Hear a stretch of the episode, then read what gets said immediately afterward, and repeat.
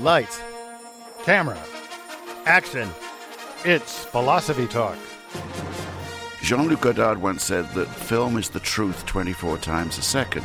How can we get emotionally involved with huge two dimensional images? Film is a medium, it's a material that lends itself to fiction, celluloid, that has been exposed to the light and which is then projected from a light behind you to a very large image, which gives you a kind of emotional immersion that I don't think anything else matches.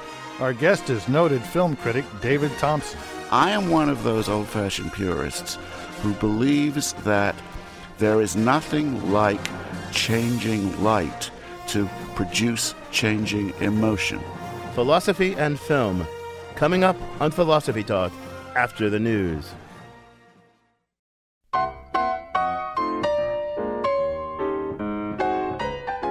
Welcome to Philosophy Talk, the program that questions everything. Except your intelligence. I'm John Perry. And I'm Ken Taylor. We're coming to you from the studios of 91.7 KALW, local and innovative public radio for San Francisco. Continuing conversations that begin at Philosopher's Corner on the Stanford campus. And from that oasis of thought, we migrate to this oasis of the air, and from the air to the internet via first our blog, the blog.philosophytalk.org, and then also now, folks, you can soon download the entire archive of Philosophy Talk, all episodes past, present, and future. Ken, Ken, we're talking about philosophy and film. We don't say archive, we say oeuvre. Oh, right, the entire oeuvre of uh, of this of this wonderful show, John. So philosophy and film. Take that in two ways: philosophy of film, like what is film as a distinctive art form, or philosophy in film, what is film as a distinctive medium of, philosoph- of philosophizing. Well, you know, I, I, think the two go together. Like, like a lot of philosophy teachers, I, I've used film to introduce philosophical problems, and they do it very effectively. Time travel uh, with the Terminator, uh, artificial intelligence, identity with all sorts of movies. It's very effective, but presumably its effectiveness as, as a dimension, at least for introducing philosoph- philosophical problems, has to do with what's special about film as an art form or the nature of film? Yeah, you know, that's a good question. Uh, one way you might think about getting at that what's special about film as an art form? Suppose you had a story to tell.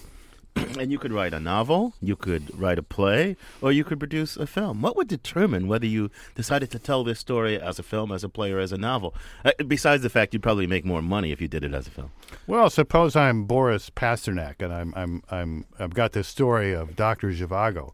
Uh, if I write a novel like like Boris Pasternak, I, I don't have to tell you exactly what Laura looks like. I can leave that up to your imagination, but I can fill it in with a lot of other details. David Lean has to tell you it's Julie Christie. That's who that's who she is.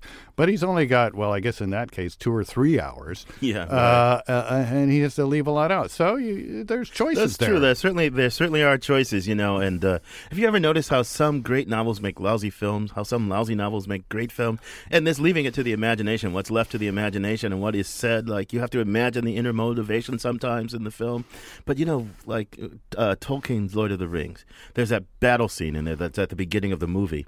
It's elsewhere in the book, but Tolkien describes that, and I kind of imagine it, but nothing like the way Peter Jackson realized it. And I, and when I saw that, I thought, now that's what Tolkien was getting at. So the f- film sometimes helps you see better. But I, I remember when when uh, uh, when we were first kind of told we better start watching French films if we're going to really be intellectuals, and you'd watch something like Antonioni's The Passenger, which has now just been re-released, and you'd say that's leaving too much to my imagination. Oh. Come on, what happened? I, I why, think that's a great did movie. It, why did he decide to do that? I mean, you know, uh, that's true. That's true. Hey, but you know, one of the great filmic philosophers is Woody Allen, and our roving philosophical reporter Devon Strolovitch went out and filed this report.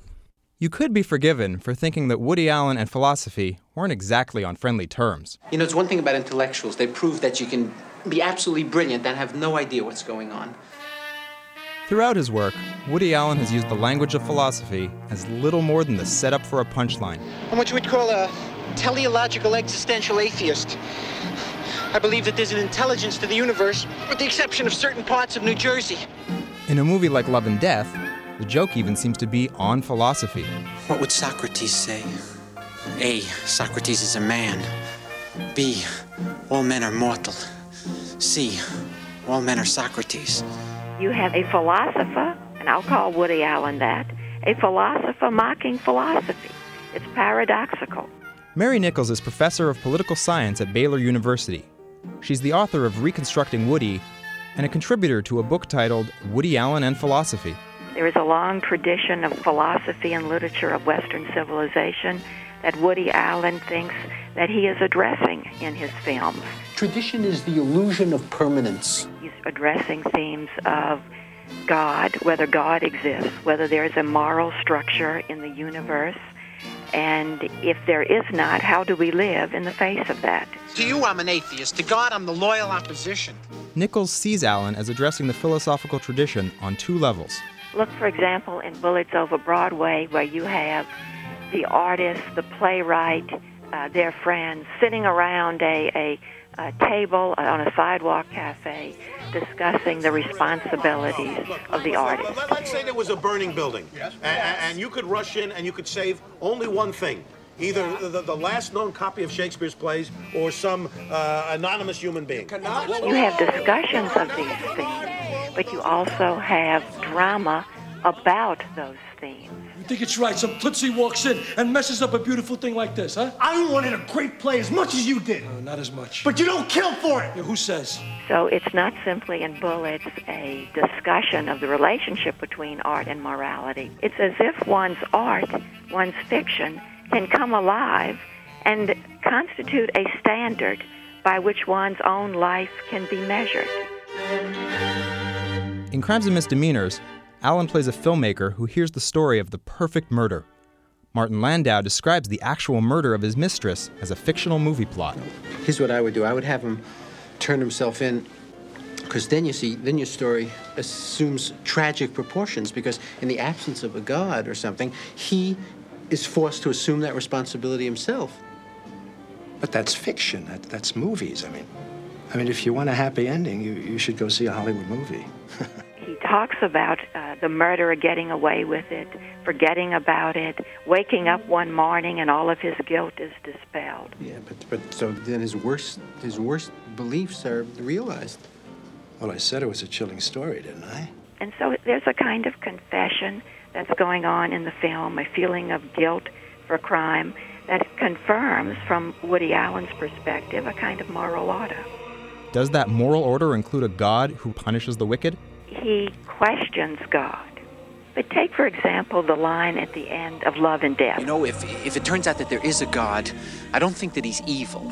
I think that, that the worst you can say about him is that basically he's an underachiever. If God had created a more perfect universe, in a way it would be more imperfect from a human perspective. So there is a good side to God's underachievement, since it allows for human responsibility and freedom. In Allen's own words, not only is there no God, but try getting a plumber on weekends. For Philosophy Talk, I'm Devon Strolovitch. Want to hear more? You can find the complete episode on iTunes Music, or for unlimited listening, become a subscriber at philosophytalk.org.